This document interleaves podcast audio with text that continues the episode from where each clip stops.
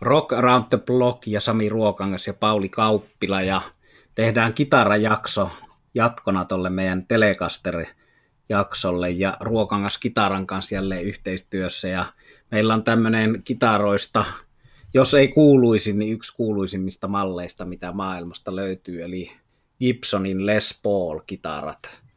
Montako löytyy Pauli Kauppilan kaapista Gibson Les Paulia?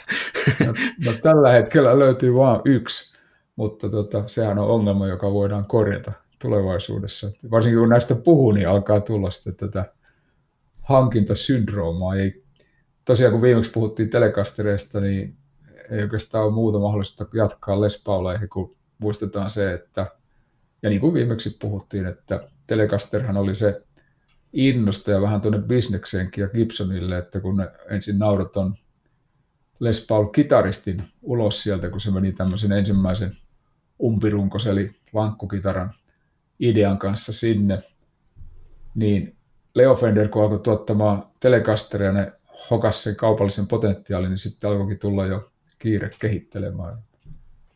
Harva kitara on varmaan yhtä paljon herättänyt innostusta kuin, kuin Gibsonin Les Paul ja, ja myöhemmin tietysti muidenkin Les Paul-mallit.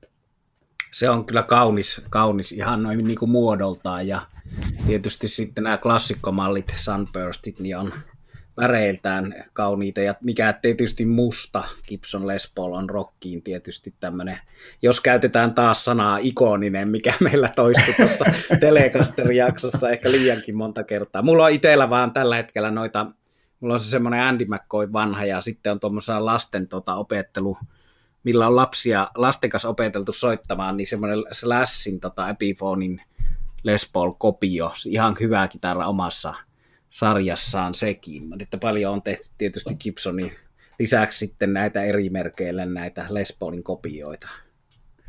Joo, no, kuulostaa kyllä hyvältä. Mun pitää päästä tutkimaan nämä sun kitarat kanssa joku kerta ajan kanssa, ja heti tuli mieleen, että pitää itsekin hankkia toinen Les Paul jostakin. Joo. Mutta ei se nyt tähän viikonloppuun onnistu, ja kun tätä koronan keskellä tehdään, niin, niin ehkä pysytään tässä tarinoinnissa ja, ja myöskin niin kuin puhtaasti ä, materiaalin hakemisessa, että niitähän voi ihailla nykyään aika hyvin tuota YouTubesta ja netistä. Mutta kun mainitsit tämän Slashin, mm. niin ehkä me aloitettaisiin Slashin Les Paul-soittamisesta. Sehän on, on kitaristi, joka on tehnyt moneen suomalaiseen huippukitaristinkin vaikutuksen tietysti ympäri maailman, mutta itse muistan jostakin yhteydestä, että esimerkiksi tämä Tuomas Väinölä on paljon puhunut Slash-vaikutteistaan, ja Slashin soundi ja soittotapa on kyllä tosi hieno. Se on kyllä upea. Ja kaveri on mun mielestä jotenkin silleen todella musikaalinen, että jos ajattelee sitä sen soittotyyliä, niin sehän on aika paljon niin kuin pysyy tämmöisessä pentatonissa asteikossa ja, ja käyttää kyllä niin kuin tämmöisiä voisi sanoa niin kuin tietyllä tavalla konventionaalisia perusratkaisuja niissä sooloissaan, mutta se rakentaa niistä hienoja musikaalisia sooloja. Et ne ei ole sellaista, oikein niin kuin Slashillä ei ole sellaista turhaa tilutusta mun mielestä juurikaan, vaan siellä on idea yleensä parha, ja ainakin parhaimmillaan on aina mukana. Kyllä, samaa mieltä tosta. Että, ja sitten hänessä on tietysti se puoli, mikä on kiva, että hän on niin kuin oikeastaan minun mielestä parantunut vaan tässä vuosien varrella. Ehkä tietysti raittius ja huumeiden ja alkoholin jättäminen, vähentäminen ja jättäminen kokonaan on vaikuttanut asiaan, mutta että hänen kohdalla ei ole niin kuin esimerkiksi joku Ritchie Blackmore, että pitää mennä katsomaan, että onko hän vielä missä kunnossa tai kuinka, kuinka huonossa kunnossa hän reumansa kanssa tällä kertaa on, vaan Slash on vielä niin kuin elämänsä kunnossa. Ja mä kaksituhattayhdeksäntoista viime, vuosi sitten, reilu vuosi sitten, helmikuun lopussa näin viimeksi hänet sillä soolobändillä, ja olen nähnyt Guns N' Rosesin kanssa, sinunkin kanssa sen kerran lavalla, niin, mutta tuota, sitten myös soolona, ja tosiaan vaikka on pitkiä sooloja, niin niissä jotain järkeä on, ja kova semmoinen sielukas tunteen palo siinä niin kuin pitää ollakin, että se ei ole mitään teknistä esittämistä, vaan tämmöistä niin kuin pitkän soolon soittamista sillä tavalla, niin kuin se niin kuin classic rockin perinteisiin kuuluu, että se on samalla ikään kuin pienoissävellys siellä kappaleen keskellä. Joo, tosta kyllä ihan samaa mieltä. Ja silloin, ja samaa mieltä tosta, mitä sanoit, että Slash on hyvässä vedossa. Jostakin muistan lukeneeni, että, että hän kertoi, äh, nyt viittaan tähän niin kuin rockielämän äh, sivupuoleen, eli alkoholiin ja huumeisiin, että, että itse asiassa silloin aiemmin Slashilla ei kiertueella ollut niinkään ongelmia, mutta hän koki ongelmaksi ne ajat, kun ei oltu soittamassa ympäri maailmaa, ja silloin toi ongelma riistäytyi käsistä, ja Slash on kertonut aika avoimesti siitä, että miten, miten hän on sitä sitten niin kuin päässyt eroon nimenomaan alkoholista. Nyt tuntuu olevan hyvässä kunnossa. Hänellä on ikää joku viisikymmentä suunnilleen taitaa olla. Joo, olisiko viisivitonen, sen voi googlettaa tuossa, mutta joo, tosiaan ollut hyvässä kunnossa ja tehnyt ahkerasti, ja nämä, tosiaan nämä Miles Kennedyn kanssa tehdyt soolokeikat ja soololevyt on hyviä nekin yhtä lailla, ja siinä on hienoa se, että on tämmöinen äh, tässä ajassa elävä kitarasankari, että kyllä, ei tarvitse niinku pelkästään jossitella, että voi kumpa en nähnyt Led Zeppelinia aikanaan livenä, että on tällaisiakin vielä, joita voi käydä katsomaan, ja he on oikeasti, niin kuin, tai hän on tässä tapauksessa oikeasti hyvässä kunnossa ja täysin niin kuin luomiskykyinen artisti. Ja Hämeenlinnassahan silloin Gunnareiden keikalla, niin täytyy sanoa, että sehän nyt oli jo, alkaa olla jo fyysisestikin kohtuullisen vaativaa soittaa hyvin ja, ja liikkua yhtä paljon ja, ja tuota, heittää se keikka noin, että että kyllä siinä helposti, jos, jos on huonossa kunnossa, se ikä, ikä rupeaa näkymään soiton tuommoisena huonoutena tai velttoutena, ja siitä ei ollut kyllä merkkiäkään. Niin, teke, tekevät tässä tota, nyt tällä uudella tulemisella tämmöisiä kolmen tunnin keikkoja, jos on kans sitten Slashin musiikilliset vaikutteet aika hyvin esillä ollut, että se on Pink Floydia ja Allman Brothersia ja erilaisia pätkiä. Ja tietysti siinä on se, että lauleja on saatu pysyyn kurissa, että siellä ei, ei ole kiukuttelukohtauksia, mutta tosiaan, ja tietysti hänestä voisi vielä sen sanoa, että on paljon tämmöisen niin kuin imaakon, että, että ne kiharat tukka roikkuu silmillä ja on, on se hattu päässä, tavaramerkki hattu ja sätkä huulessa, ja se, sen imaakon tavallaan, sen rockin imaakon kliseisen ja osin tietysti aika naurettavan, mihin hän itse suhtautuu kiitettävällä itseironialla, mutta kuitenkin sen niin kuin alle jäänyt se, että kuinka hienosta muusikosta on kysymys, että se helposti se imago sitten niin kuin vähän vie sitä, sama kuin jollain Angus Youngilla ja monella muulla, että ei, ei huomata pintaa syvemmälle ehkä aina.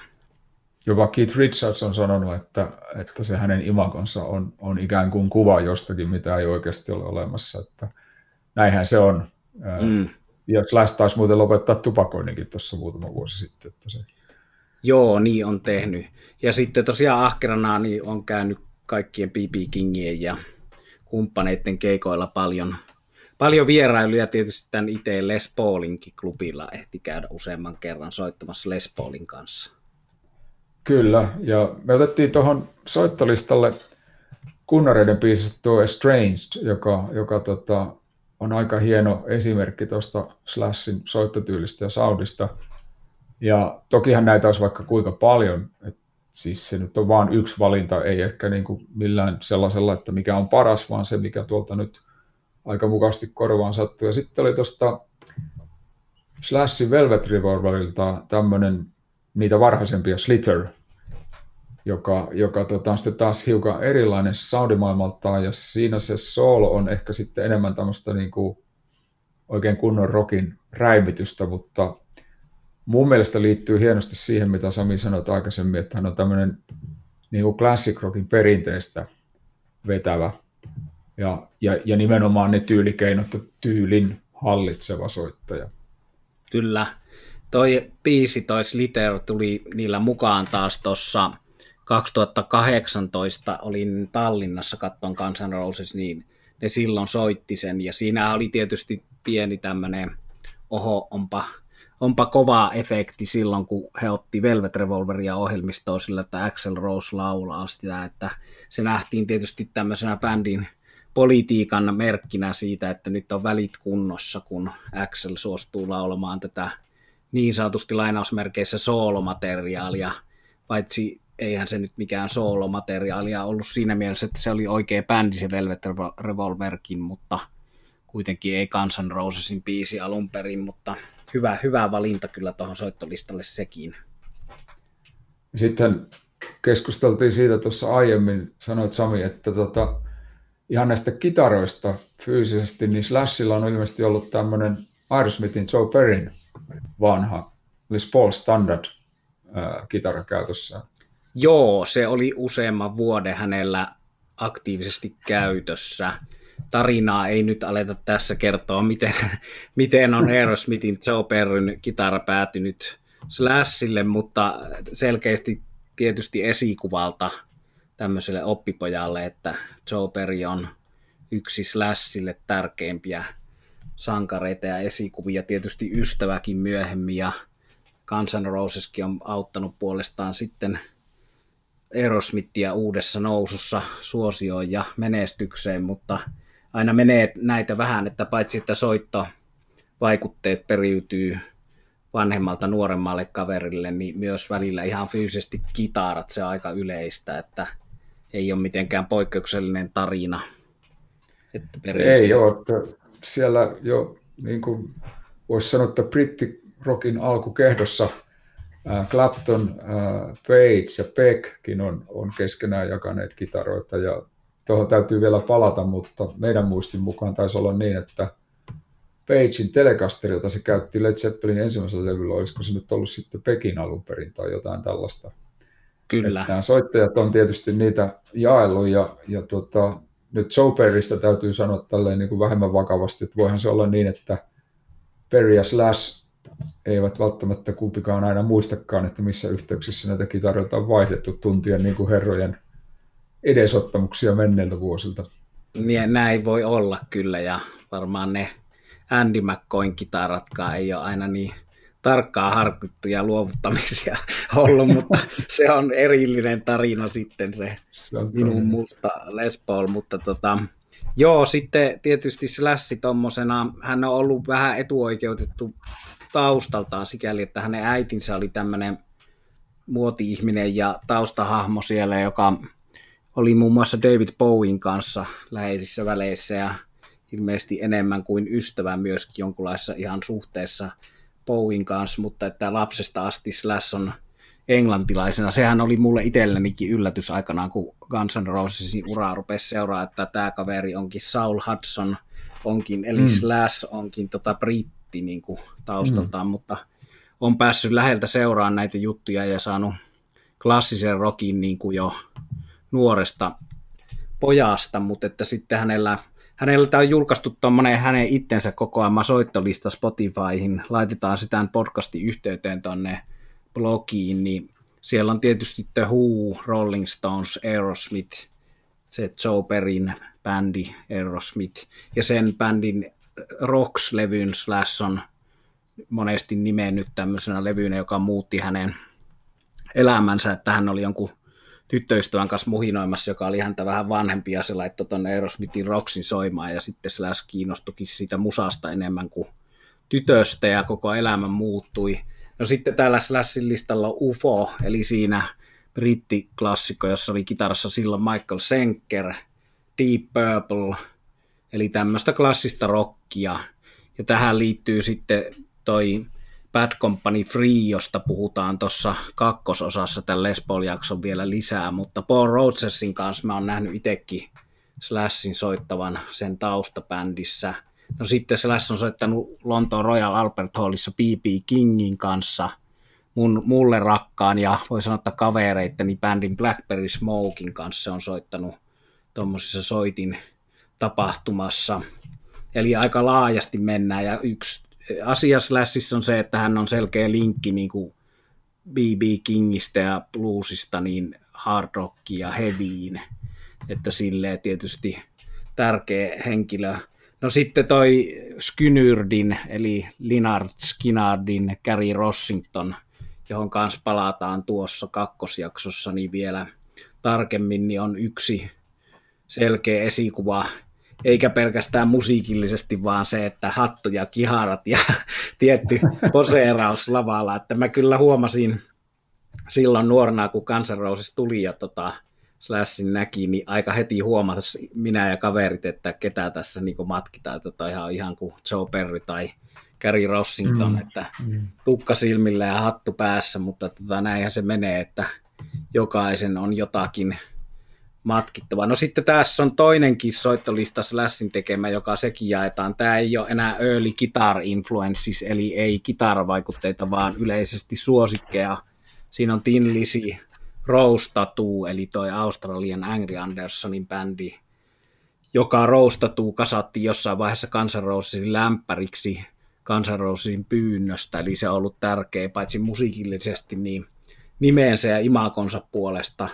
Scorpions ja Iron Maiden, jotenkin voi olla osalle yllätyksiä nämä Slashin suosikit, mutta vanhaa Uljon rotia aikaista Scorpionsia ja Iron Maiden on Paul Di'Annon ajalta, eli ihan siitä varhaisvaiheesta.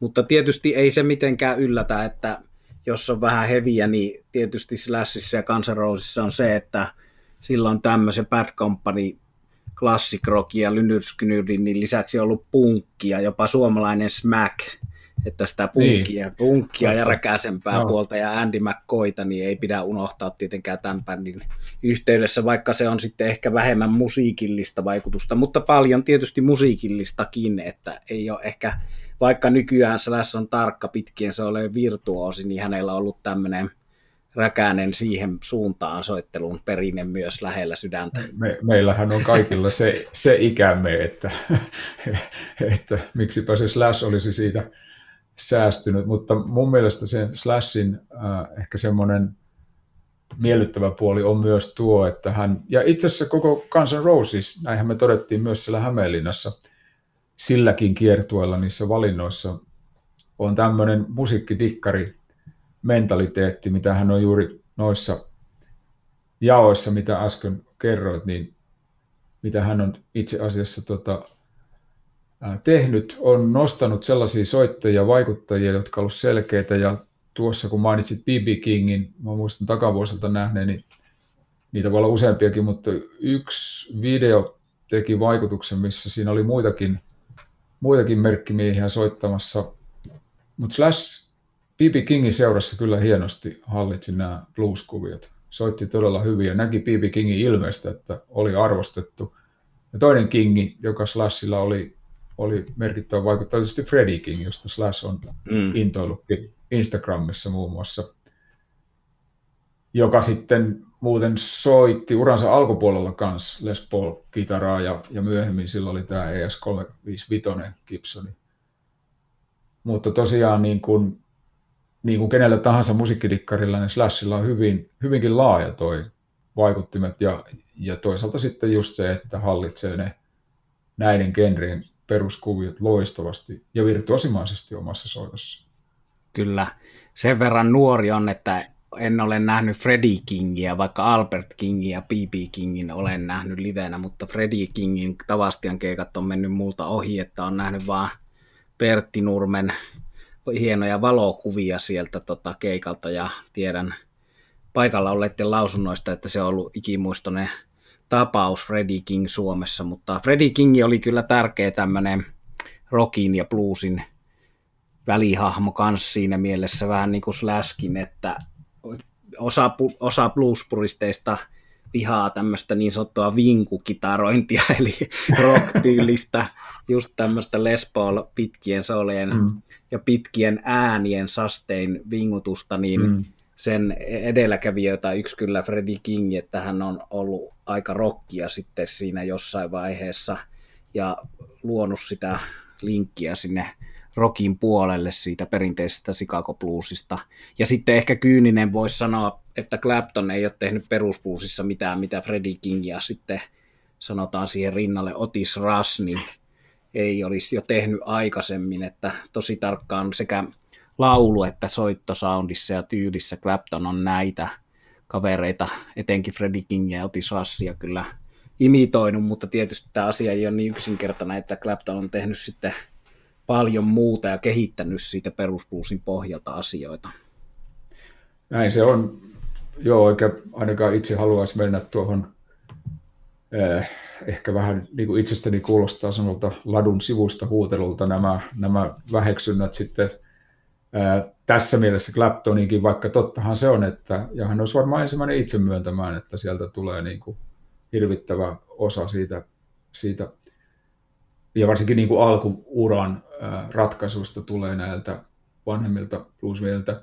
Slashin innostuksesta Freddie Kingiin johtuen, niin me laitettiin tuonne soittolistalle sitten Freddie Kingin Tore Down ja sitten uh, Have You Ever Loved a Woman.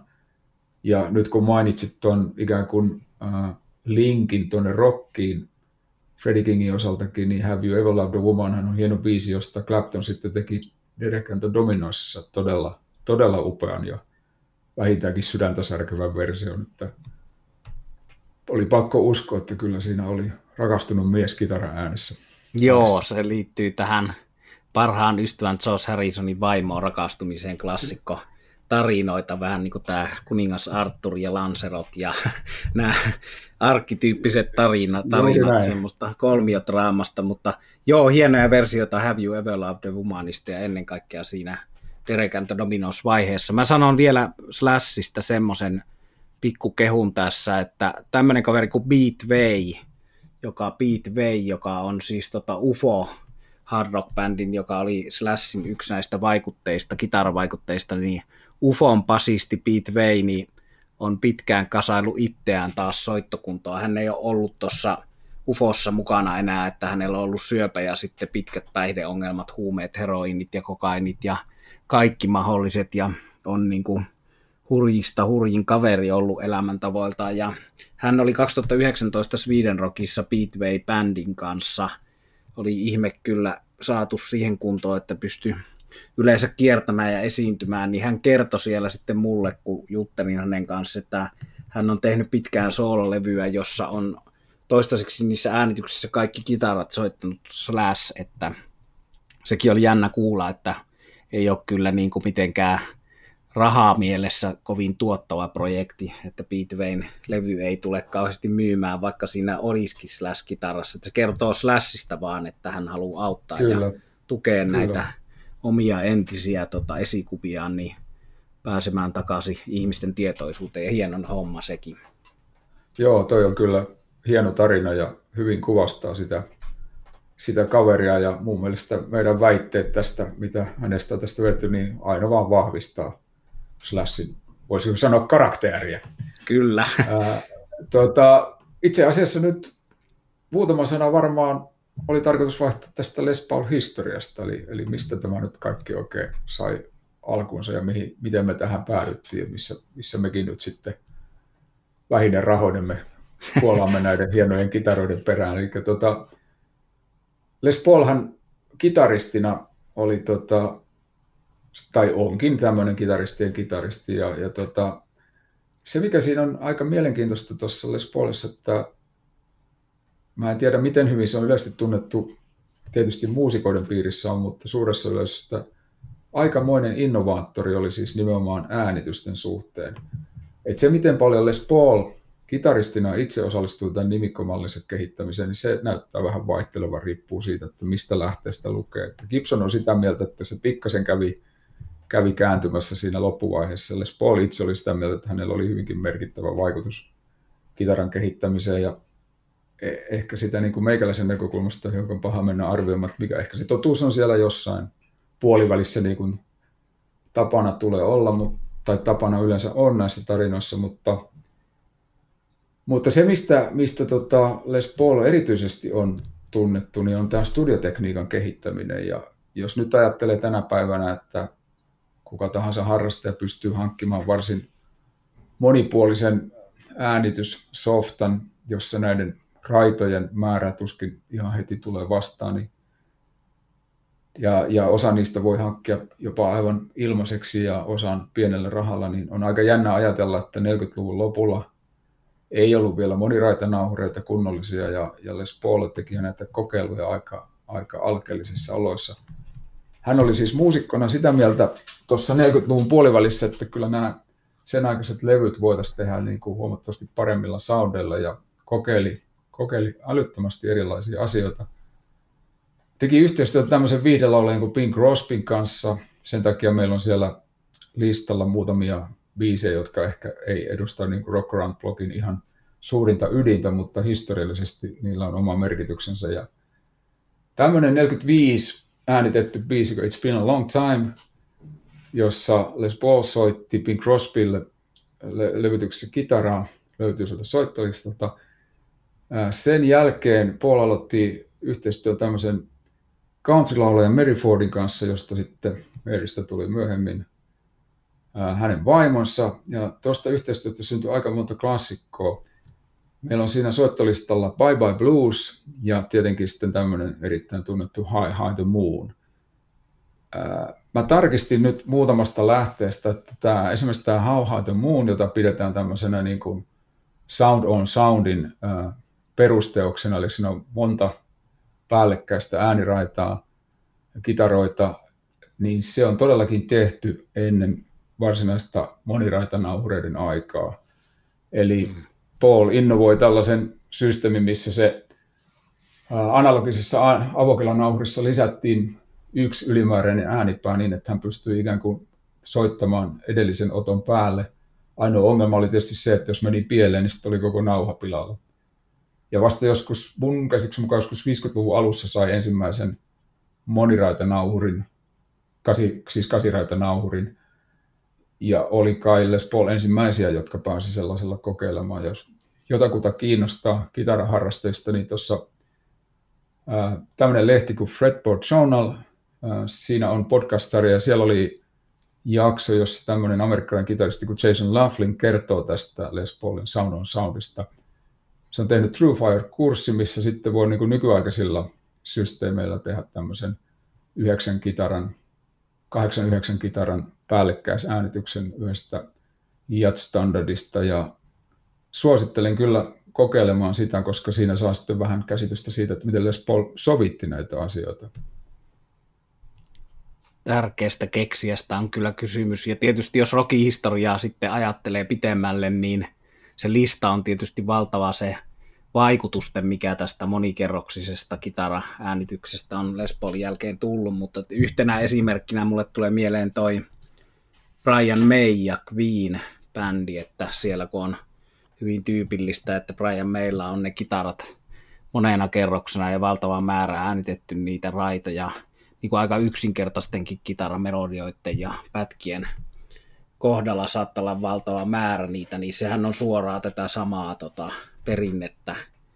Ja tietysti voi sanoa, että sitä ei olisi olemassa välttämättä ilman Les Paulia, mutta, mutta tota, hienosti se on elänyt sitten rockmusiikissa tämä. Ja toisaalta sitten, vaikka Les Paul on jossakin mielessä ollut vikkeläsorminen tiluttelukitaran isä myös, siinä on se puoli, niin hänellä oli sitten myös näissä hänen klassikkobiiseissä, missä hän oli näiden Bing Crosbyn ja, ja vaimonsa tota, tämän Mary Fordin taustalla, niin häneltä on tämmöinen lainaus, missä hän sanoo hittikappaleestaan, että, että tärkeää ei ole se nuottien määrä ja nopeat sormet, vaan se on se, ne oikeat nuotit ja se, että se tarina välittyy sieltä.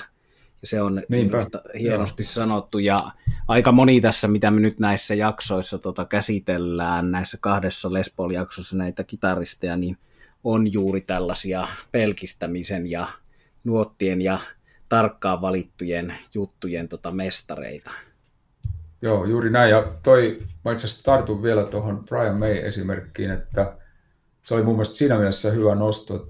Tuossa kun tsekkailin tota Les Paulin elämäkertaa ja, ja töitä, saavutuksia, niin joku ammattilainen totesi, että Les Paul oli ensimmäinen, joka rupesi suhtautumaan studioon yhtenä instrumenttina.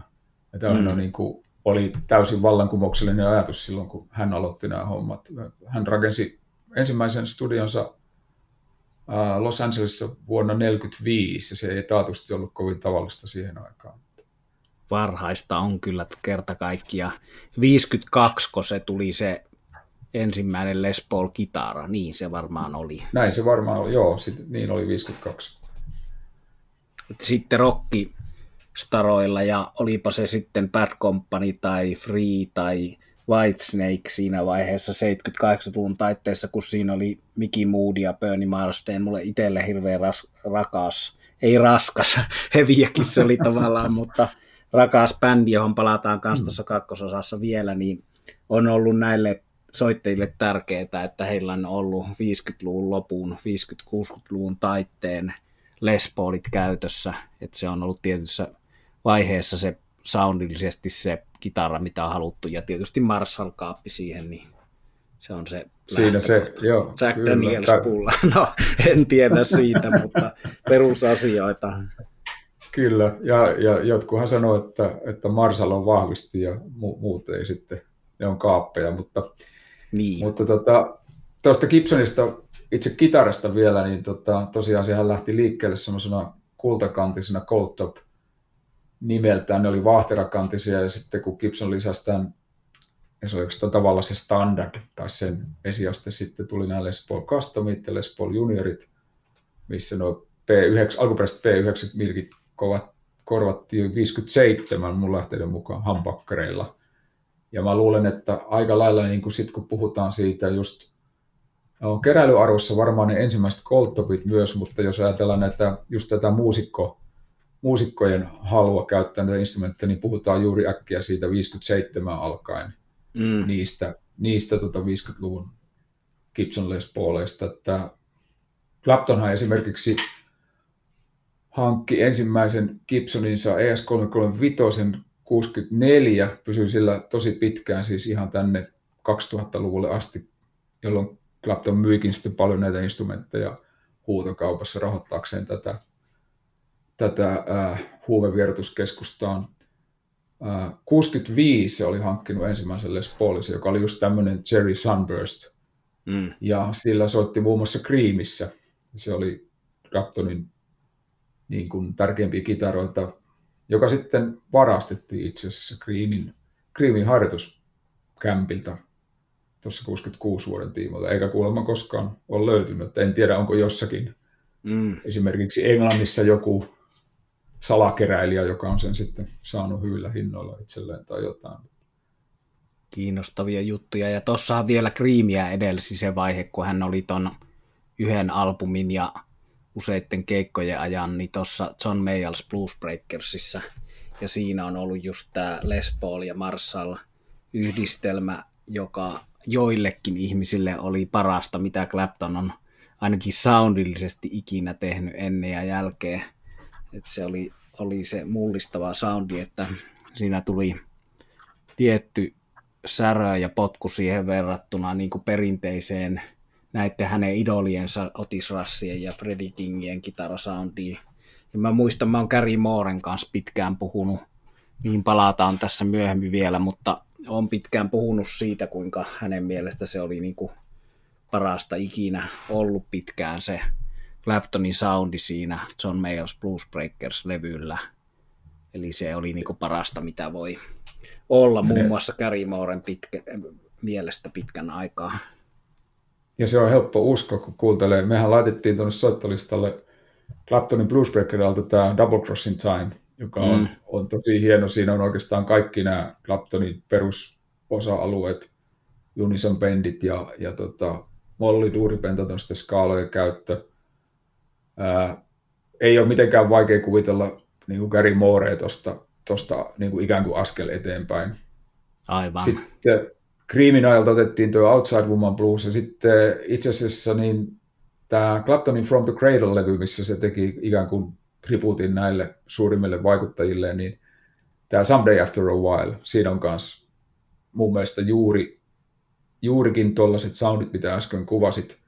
Tosin vaikea tietää, että mitä se juuri sillä biisillä soitti, koska siinä From the Cradle-levyn tekemisessä Clapton käytti kuulemma about viisikymmentä eri kitaraa, että kyllähän se tietysti vähän eroaa tämmöisestä perussessiomuusikosta tuossa.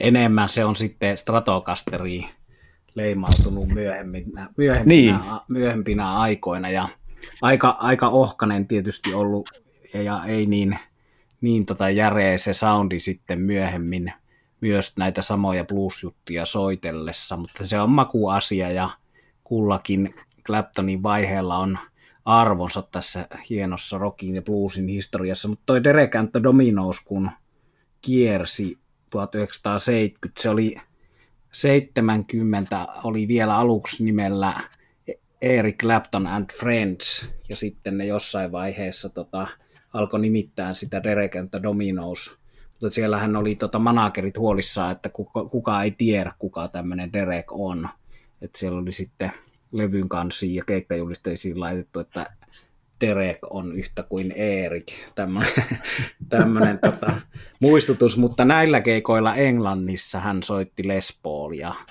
että se oli semmoista kans siinä, missä myös John Mayall's Bluesbreakers, niin tämäkin vaihe oli monen mielestä Claptonin paras vaihe ikinä, se semmoinen tota, jo vähän niin kuin perusbluesia laajentava ilmaisuutaan aika lailla. Niin, se Claptonin matka tämmöisestä varsinaisesta blues-puritanistista niin kuin laajempiin ilmaisuihin on, on kanssa niin kuin huomionarvoinen, että, että hänen siis koko urallaan on tehnyt kuitenkin aika, aika laajalla skaalalla ja muistetaan niin kuin esimerkiksi yhteistyö J J Calein kanssa ja muuten, että se, mm. se tota, mites se oli, oli varmaan niin, että kun nämä brittirokkarit rupesivat näitä Gibsoneita käyttämään, niin taisi olla niin, että Les Paul siinä vaiheessa kuusikymmentäluvun alkupuolella oli vielä aika, se ei ollut mikään kallis keba, se oli, niitä sai kohtuullisen helposti ja ne ei ollut välttämättä ensin hirveän suosittujakaan. Mutta kun nämä kaverit dikkaili näitä vanhempia bluesjääriä ja muita ja oli nähnyt niitä, niin sitten ne alkoivat, alkoivat sitä käyttää, sitten se kitarasuosio niin kun lähti lentoon. Joo, muusikko oppi toiselta muusikolta, että Paul Kossoff kerrotaan, että Free-yhtyeen kitaralegenda, johon palataan myös seuraavassa jaksossa tarkemmin, mutta oli ostanut kuusikymmentäviisi vuonna ensimmäisen Les Paulin nähtyään Claptonin soittavan sitä lavalla.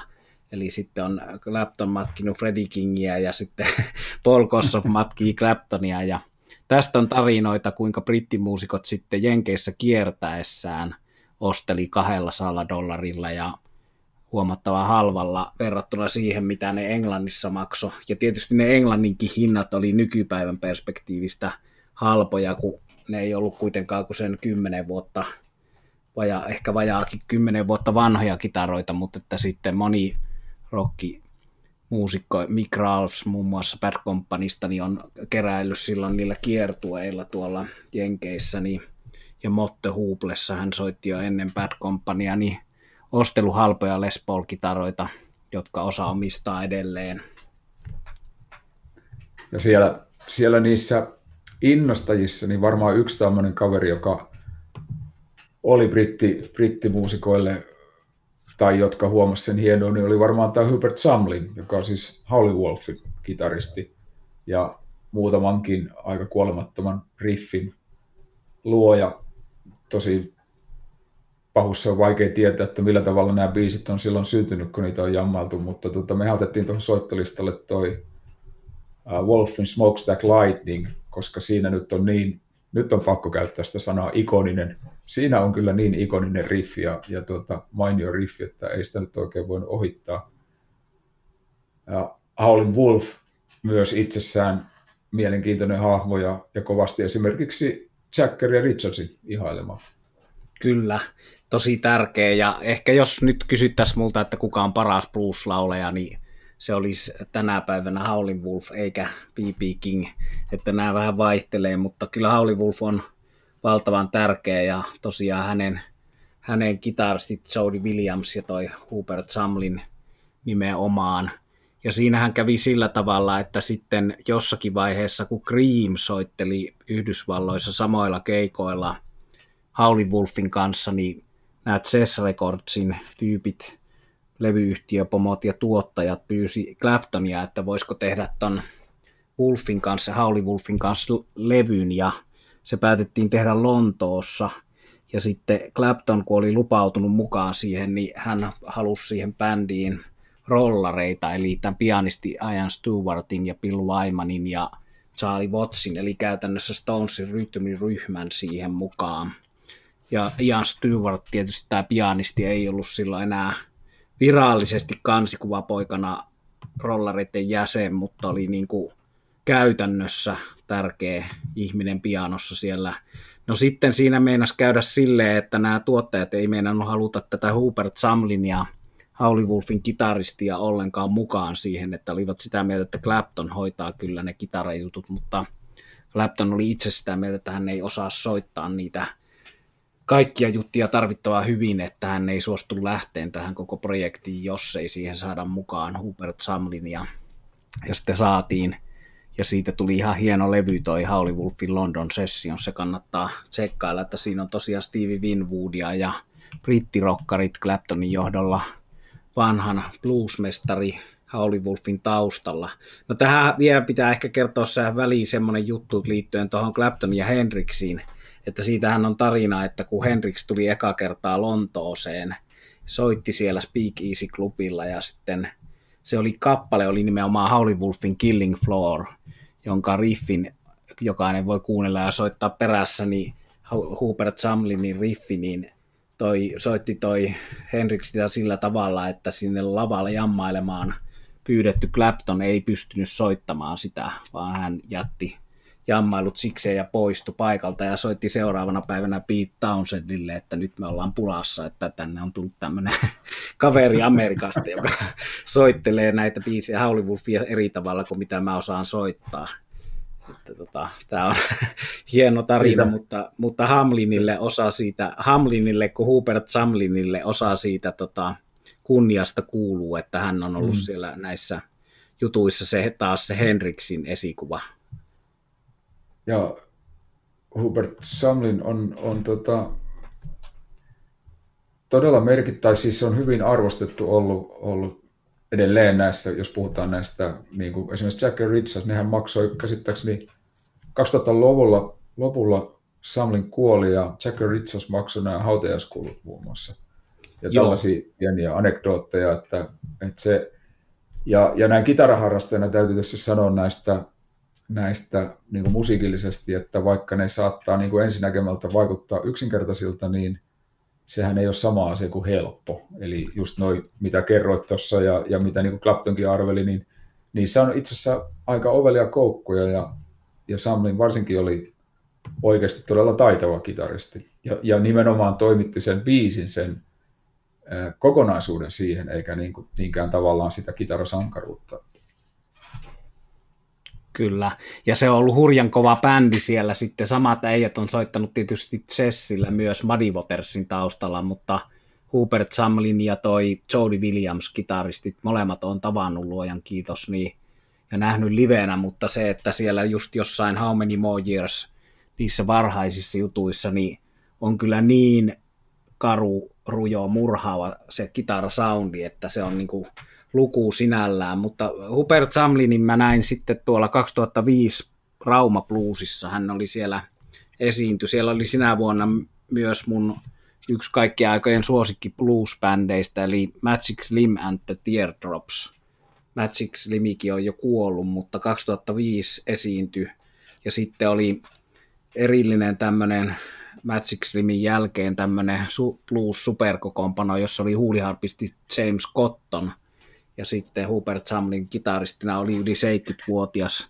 Hän veteli noita Howlin' Wolf-biisejä ja omia biisejä, ja ei ole kyllä laulajana mitenkään häppöinen, mutta se ei sitä iloa latistanut siitä, että tämmöisen legendan näki livenä. Ja hänellä tämä oli just silloin ilmestynyt tuommoinen soololevy About Them Shoes, jolla oli tietysti Keith Richards isona fanina ja rahoittajana mukana, ja Clapton. Sitten oli David Johansen. Se voisi olla jonkun mielestä yllättävää yhdistelmää, että New York Dollsin entinen laulaja on siinä isossa roolissa Hubert Sumlinin levyllä, mutta Johansenhan on kovasti, myös Yle on esittänyt tämmöisen sarjan, missä hän niin kuin perinnemusiikkiin perehtyy gospeliin ja bluesiin. Ja, ja jos nyt vielä poukkoilee sen verran historiaa, niin kyllä sitä, kun purkaa sitä New York Dollsin punkki, esipunk-musaa, niin se on pohjimmiltaan aika Sonny Boy Williamsonia ja bluesia sekin, ja siellä on huuliharput ja kaikki, mutta tota, poukotaan New York Dollsista takaisin Hubert Sumlini, eli tosiaan Raumalla esiintyi, ja mä tapasin hänet siellä, ja mulla oli silloin sattumalta kyllä, oli joku rollaripaita päällä siellä teepaita Rolling Stones, hän oli siitä tietysti heti innoissaan, että hänen kavereita on tässä, tässä sulla paidassa ja ystävällinen herrasmies, jotenkin se oli liikuttava kohtaaminen, hänellä oli semmoinen letku nenässä siinä hengittämistä helpottamassa ja vanha herrasmies, mutta hieno tapaaminen, yhtä lailla James Cotton tietysti, mutta Sumlin joo, ja hän olisi tuommoisen dok- dokumentti elokuvaa ja kirjoja hänestä on, mutta ei mitään kunnollista elämäkertaa ole vielä toistaiseksi Sumlinista, että ne on vähän semmoisia tylsiä ylistystarinoita tähän mennessä noi kirjat hänestä, mutta tärkeä henkilö ja Les Paulin tarinassa. Ja vielä jos poukotaan sinne historiaan ja tämä kitara Les Paul pidetään mielessä, niin Muddy Waters, jonka sä mainitsikin tuossa Jessin alun perin Jessin artisteja, Jess-levymerkin artisteja pyöri siellä samassa kuviossa, missä juuri Hubert Sumlin ja, ja monet, monet muut.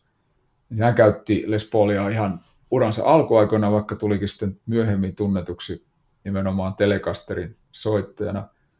Soittolistalle laitettiin noista Watersin ensimmäistä levytyksistä, niin taitaa olla itse asiassa ihan niin kuin ensimmäinen merkittävä levytys on tämä Rolling Stone, mikä on saanut saattanut jopa vaikuttaa eräiden laulu- ja soitinyhtiöiden myöhempään nimeämiseen.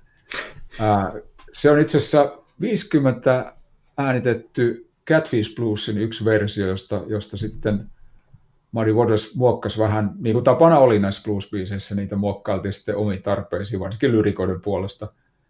Ja siinä mielessä niin kuin historiallinen levytys, että se ei noussut listoille, mutta se myi seitsemänkymmentätuhatta kappaletta suunnilleen, ja se mahdollisti Watersille, että päivätyöt jäi siihen, mitä se nyt oli tehnyt rekkakuskina ja muuta, ja, ja keskittyi musiikkiin, ja, ja, ja sehän oli meille, meille tosi hyvä asia hmm. myöhempää historiaa ajatellen.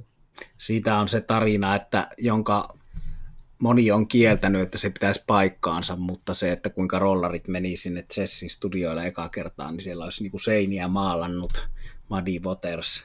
Sitä Keith Richards kertoo siinä muodossa, mutta se on kyllä, se on kyllä näiden Jessin tota, muiden henkilöiden ja Muddyn perheenjäsenten toimesta usein kertoihin todettu, että Richards ehkä muistaa siinä omiaan, mutta tuossa oli tuosta Freddie Kingin Englannissa kiertelystä kuusikymmentäluvulla semmoinen juttu vielä tähän väliin, kun se kuitenkin liittyy Les Pauliin ja bluesiin, että hän oli itse korjannut näitä busseja aina, niin kuin, että osasi auton mekaniikkaa ja meni aina itse konepelli alle ja oli tota, nämä taustasoittajat nähnyt monesti sen, että se korjaa siellä keikkapussia, mutta Muddysta vielä se, että hänet tietysti muistetaan tämmöisenä blues-historian tärkeimpänä, yhtenä tärkeimmistä bändinjohtajista ja laulajana se mahtava tanakka miehekäs Manny's Boy ääni, mm. mutta mm. hän oli kyllä kova kitaristi, tämmöinen ainutlaatuinen mm. viiltävä,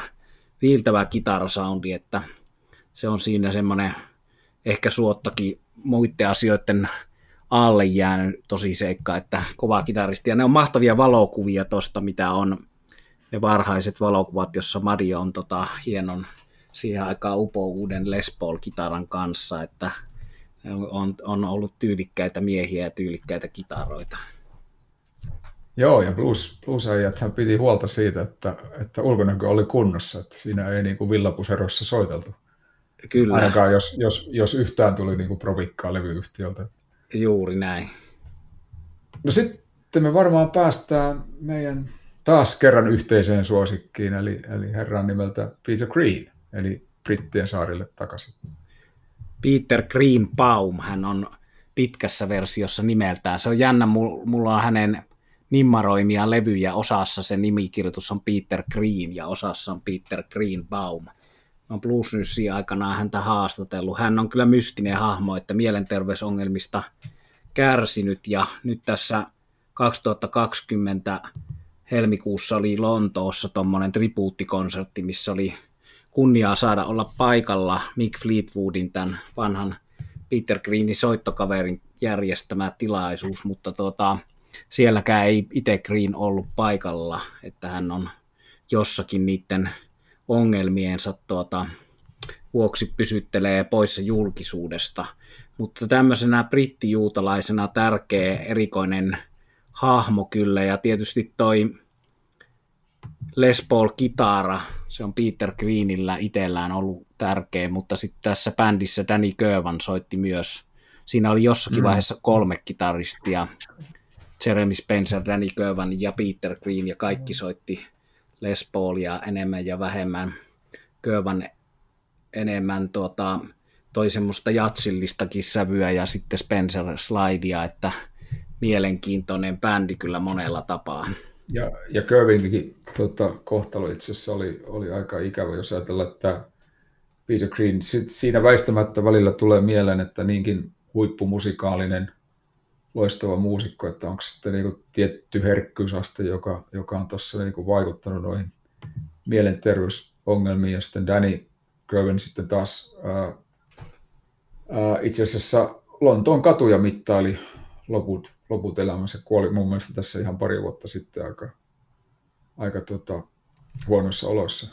Joo, Jeremy Spencer tuli uskoon kaikkiin näihin eri mielenmuutoksiin ja mielenterveysjuttuihin osittain liittyy käsit, ilmeisesti tai on todistettavasti osittain liittyy L S D, eli siinä oli huumeita mm. mukana kuviossa ja ilmeisesti, niin kuin, jos se nyt ihan ekalla tripillä, niin huomataan vähällä huumeiden käytöllä tuli loppuelämään vaikuttaneet jäljet kavereihin, että saattoi olemaan sen verran paha, paha aineisto ja huono tuuri siinä, mutta tuota, Jeremy Spencer oli siellä helmikuun konsertissa ja se oli hieno liikuttava juttu, että hän esiintyi ensimmäistä kertaa viiteenkymmeneen vuoteen Mick Fleetwoodin kanssa yhdessä. No, se on hieno. Kaksi joo, enti, joo, entistä tota, jäsentä siitä. Ja Peter Green oli tietysti, hän oli sitten tuossa John Mayall's Bluesbreakersissa myös. Joo, se tuli, se tuli Claptonin jälkeen, Claptonin korvaajaksi itse asiassa, eikö niin? Joo. Ja, ja tuota, Greenistä vielä, että hän siis aloitti ammattimaisen soittamisen jo viisitoistavuotiaana. Eli se oli, oli nuori kaveri vielä John Mayallin Bluesbreakersia aikaa, ja, ja tuota, oikeastaan siinä aloitteli, että siitä Bluesbreakersin tämä A Hard Road-albumi, niin siinä on ensimmäisiä Greenin sävellyksiä The Same Way, ja sitten Sitten tuohon soittolistalle blokattiin Supernatural, joka on instrumentaali ja aika hieno esimerkki siitä Greenin soundista ja soittotyylistä ja, ja niitä ensimmäisiä hänen, hänen tavallaan niin kuin kokonais, käytännössä kokonaisuudessaan tekemiä, tekemiä biisejä. Siinä on, siinä on kaikki nämä elementit olemassa. Se kannattaa kyllä kuunnella, jos yhtään on kiinnostunut tästä ja jos ei tunne Greenin soittotyyliä. soittotyyliä entuudestaan. Se on nimensä mukaisesti supernatural, yliluonnollinen. Siinä on vähän tuommoista samanlaista mystistä fiilistä, mitä hänellä oli sitten tuossa Albatros tässä tämmöisessä surfi pop-hit-instrumentaalissa, joka sekin kuultiin tuolla Greenin musiikkia juhlivassa konsertissa. Siitä keikasta vielä sen verran. Siitähän nyt on täällä Rock Around the Blockin podcastissa erikseen erillinen jakso löytyy, jossa käytiin Juha Kakkurin kanssa tuoreeltaan sitä Lontoossa hotellissa läpi, mutta kertauksen vuoksi niin siellä oli Billy Gibbons, eli Setsetopin johtaja, josta tulee meidän Les Paul osa kakkosessa lisää. Sitten siellä oli Steven Tyler, John Mayall, Bill Wyman rollareista, Johnny Lang, nuoremman polven laulaja kitaristi, no sitten Pink Floydin David Gilmour, mikä oli sillä tavalla legendaarinen merkittävä esiintyminen, että hän on esiintymiset lopettanut ja vetäytynyt eläkkeelle, mutta tuli Greeniä muistamaan sinne. Siinä oli niin kuin talonbändinä Mick Fleetwoodin Blues Band, ja siitä täytyy nostaa tämmöinen kitaristi kuin Rick Vito, joka on ollut joskus hänkin John Mayall's Bluesbreakersissa useamman vuoden, ja sitten hän on ollut Fleetwood Macissa. Eli tässä konsertissa oli paljon näitä Fleetwood Macin ja John Mayall's Bluesbreakersin entisiä ja nykyisiä jäseniä. No, Peter Greenia kun ei nähty lavalla, niin lavalla nähtiin kuitenkin hänen kuuluisa kitaransa, eli Gibson Les Paul, eli tämän podcastin varsinainen aihe, eli Les Paul, joka on lempinimeltään Greeni, ja se on sen kitaran tarina on semmoinen, että Peter Green möi sen aikanaan noin sata neljäkymmentä punnalla eteenpäin Gary Moorelle.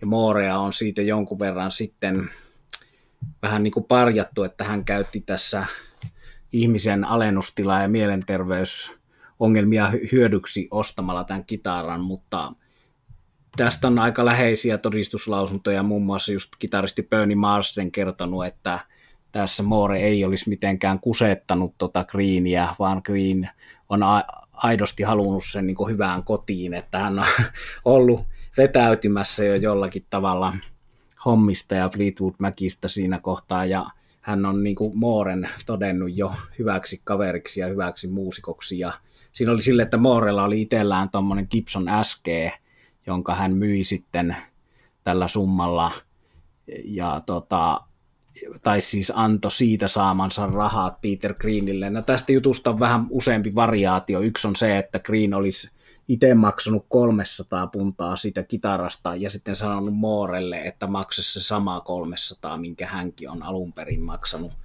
Mutta tota, joka tapauksessa se päätyi sitten Gary Moorelle, joka soitti sitä Tin Lisissä hienosti hienossa bändissä ja soitti muun muassa klassikkoballadissa Parisien Walkways, mikä on kitaralehdissä monesti valittu soolonsa puolesta kymmenen maailman parhaan kitarabiisin joukkoon. Sitten Gary Moore soitti sitä tietysti Still Got the Blues-levyllä. Sitten hän teki tribuuttilevyn Peter Greenille, Blues for Greeni. Ja tämmöinen levyllinen pelkästään Greenin varhaisvaiheen bluesia Gary Mooren tulkitsemana. No täällä Lontoon juhlakonsertissa tota, kitaraa soitti sen nykyinen omistaja, eli Metallica-kitaristi Kirk Hammett. Ja tota, ne, ne kappaleet, joissa hän oli se Greeni siellä messissä ja sitä ansiokkaasti soitteli, niin oli Peter Greenin Fleetwood Macin Green Mona Lissi. Upea tunnelmallinen kappale, joka Hammett soitti tuon Billy Gibbonsin kanssa. Sitten lopuksi Hammett soitti vielä soolon tuossa Elmore Jamesin klassikossa Shake Your Moneymaker. No se oli tämmöinen koko konsertin loppujami, jossa oli kaikki vieraat melkein lavalla. No toi Shake Your Moneymaker tunnetaan tietysti myös Peter Greenin Fleetwood Macin hienona, todella kovana versiona. kaksituhattaneljä on tota Moorea haastatellut ja soittanut itse tota kitaraa, tota Greeniä silloin. Hänellä oli se siinä mukanaan ja sitten Savolaisen Petteri voisin todistaa. Tota, se, vähän sen jälkeen sitten Moore ilmeisesti rahapulasta tai jostain syystä myi sen. Se päätyi sijoittajille ja siitä on miljoonissa se summa, minkä ilmeisesti kaksi miljoonaa on tällä hetkellä se veikkaus tai tieto tuosta, että mitä Kirk Hammett olisi maksanut sitä kitarasta. Ja nyt osa tietysti ihmistä on sitä mieltä, että Kirk Hammett ei ansaitse näin hienoa ja historiallista kitaraa itselleen, että hän ei ole Peter Greenin varsinkaan tai sitten edes Gary Mooren veroinen soittaja, mutta mä oon siitä eri mieltä, eli täälläkin juhlakonsertissa Kirk Hammett suoriutui roolistaan ihan hyvin ja sitten hän myös ei pidä sitä kitaraa museossa, vaan hän on soittanut sitä viimeisillä Metallican levyillä Hardwired ja hän soittaa sitä livenä Metallican keikoilla, että mikä sen parempi tapa pitää sitä asiaa ja muistoa esillä, kun käyttää sitä kitaraa aktiivisesti. Toi on, toi on mun mielestä juuri, juuri oikea tapa ja ainakaan minä en tämmöisenä tavallisena nakkisormena mene ollenkaan niin kuin osoittelemaan sormella Kirkia, vaan, vaan nostan hattua ja on tietysti kitaralla jonkun verran ollut hintaa, jos se noissa sfääreissä ollut. Sulla oli, Sami, tuosta Green, Greenin kitaran jännästä soundista vielä erillinen juttu, eli mistä se johtuikaan? Niin, siinä on siis taustalla tehtaalla tapahtunut virhe, eli siinä on tommonen, toinen noista mikeistä on tehtaalla laitettu siihen väärinpäin, ja sitten siinä tulee normaalista Les Paulista poikkeava soundi siitä, että kun nämä molemmat mikit sitten väännetään keskiasentoon, niin se ei kuulosta samalta kuin Les Paul normaalisti, vaan se soundi on lähempänä ehkä niin kuin Fender Stratocasteria. Ja tämä ei ole ollut ainoa kitara, jossa se virhe on tapahtunut, eli se on ihan tehtaalla, se ei ole yksittäisen yksittäisen luthierin yksittäinen virhe, vaan samalta ajalta viisikymmentäluvun lopulta myös Joe Bonamassa omistaa semmoisen vastaavan laisen tota Les Paul, jossa on tämä sama tehdasvirhe. Eli nämä on mielenkiintoisia. Tästä voi sitten tietysti alkaa jossittelee, että jos haluaa Les Paulin, niin miksi haluaa Les Paulin, joka kuulostaa Stratocasterilta. Tässä on näitä, näitä yksilöllisyysasioita. M- m- m- mutta siihen voidaan todeta, että näissä kitarahaluissa ei välttämättä aina ole niin kuin älyllä tai järjellä mitään tekemistä. Että nämä on niin mystisiä asioita, niin kuin jokainen kitaraharrastaja tai ainakin kitarakeräilijä tietää. Me otettiin tuohon soittolistalle Greeniltä myös Fleetwood Macin ajalta tämmöinen kuin Jumpin' at Shadows, joka tosiaan myös Gary Moore on tehnyt ja, ja monet muutkin ihan sitä Greenin versiota ää, kunnioittain. Mun täytyy sanoa, ihan henkilökohtaisesti kun kuuntelin, kuuntelin sen biisin muutamaan kertaan tässä, kun tätä lähetystä valmisteltiin, se on huikea se solo siinä. Mun mielestä siinä niin kuin Greenin tämä, että jos, jos, jos haluaa niin kuin kuunnella soolon, jossa kuulee kitaristin ahdistuksen suoraan soitossa, niin toi on ainakin erittäin hyvä esimerkki. Kyllä. Sitten Love That Burns on toinen semmoinen klassikko versio, jossa se laulu on vielä jopa tuskasempaa kuin tässä Jumpin' at Shadowsissa, mutta ne on jo hyviä esimerkkejä ja se on säästeliästä ja tuollaista ainutlaatusta soundia. Ja kyllähän tuossa siitä kitarasoundista kuulee sen, että jos ihmettelee, että miksi se on ollut sitten kahden miljoonan kitara, että, että kyllähän toi eri vaiheissa, joissa Peter Green on sitä Greenia soittanut, ja myös Gary Moore noissa esimerkiksi Still Got the Blues-vaiheen levyissä, niin se kitara kuulostaa hyvältä.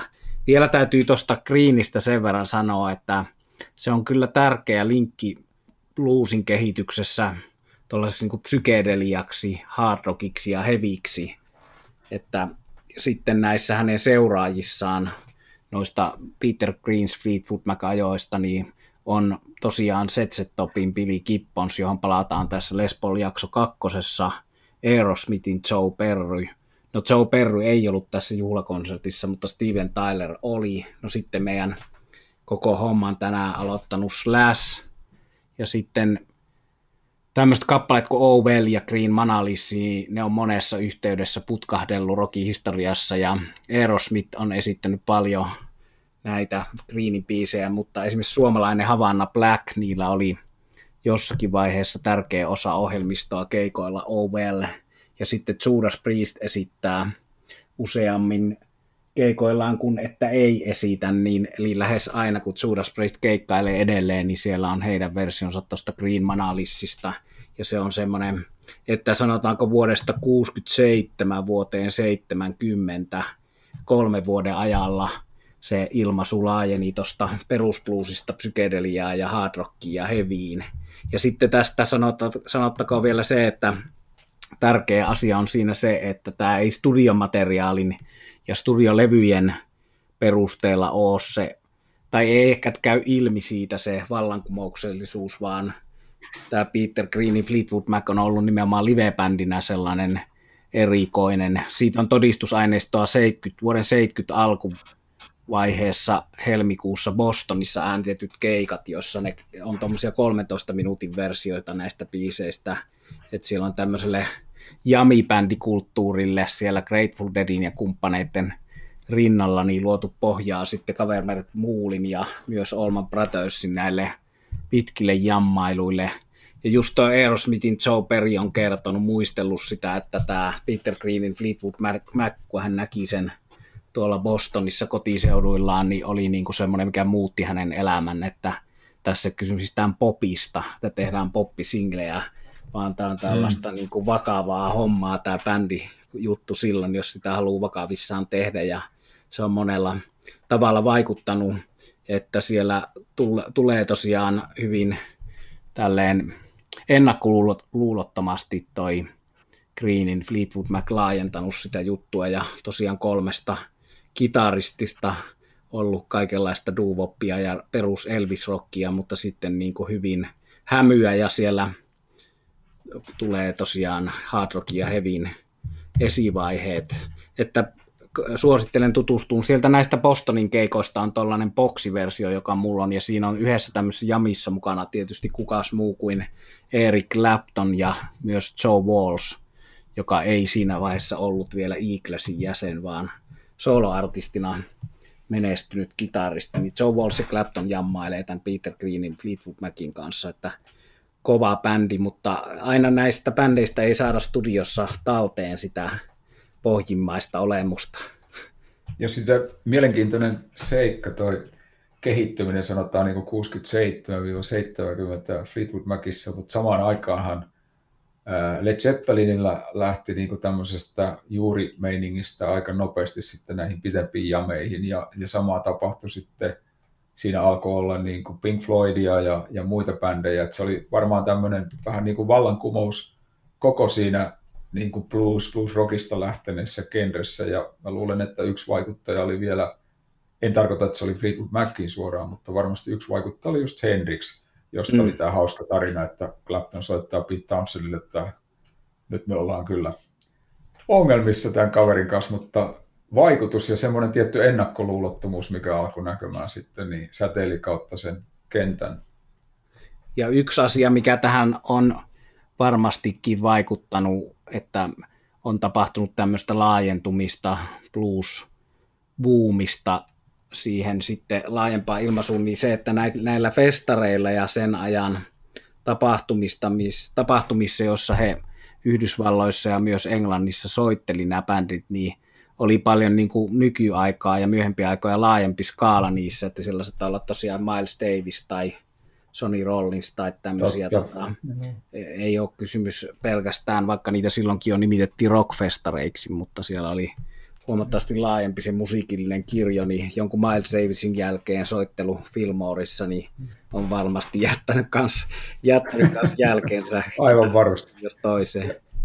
Valitettavasti tuo kehitys on mennyt niin kuin jotenkin niin kuin toisinpäin nykyään, että nykyään jazzfestarit on sitten rock-pop-festareita enemmän, mutta, Joo. mutta siitä ehkä joku toinen kerta enemmän.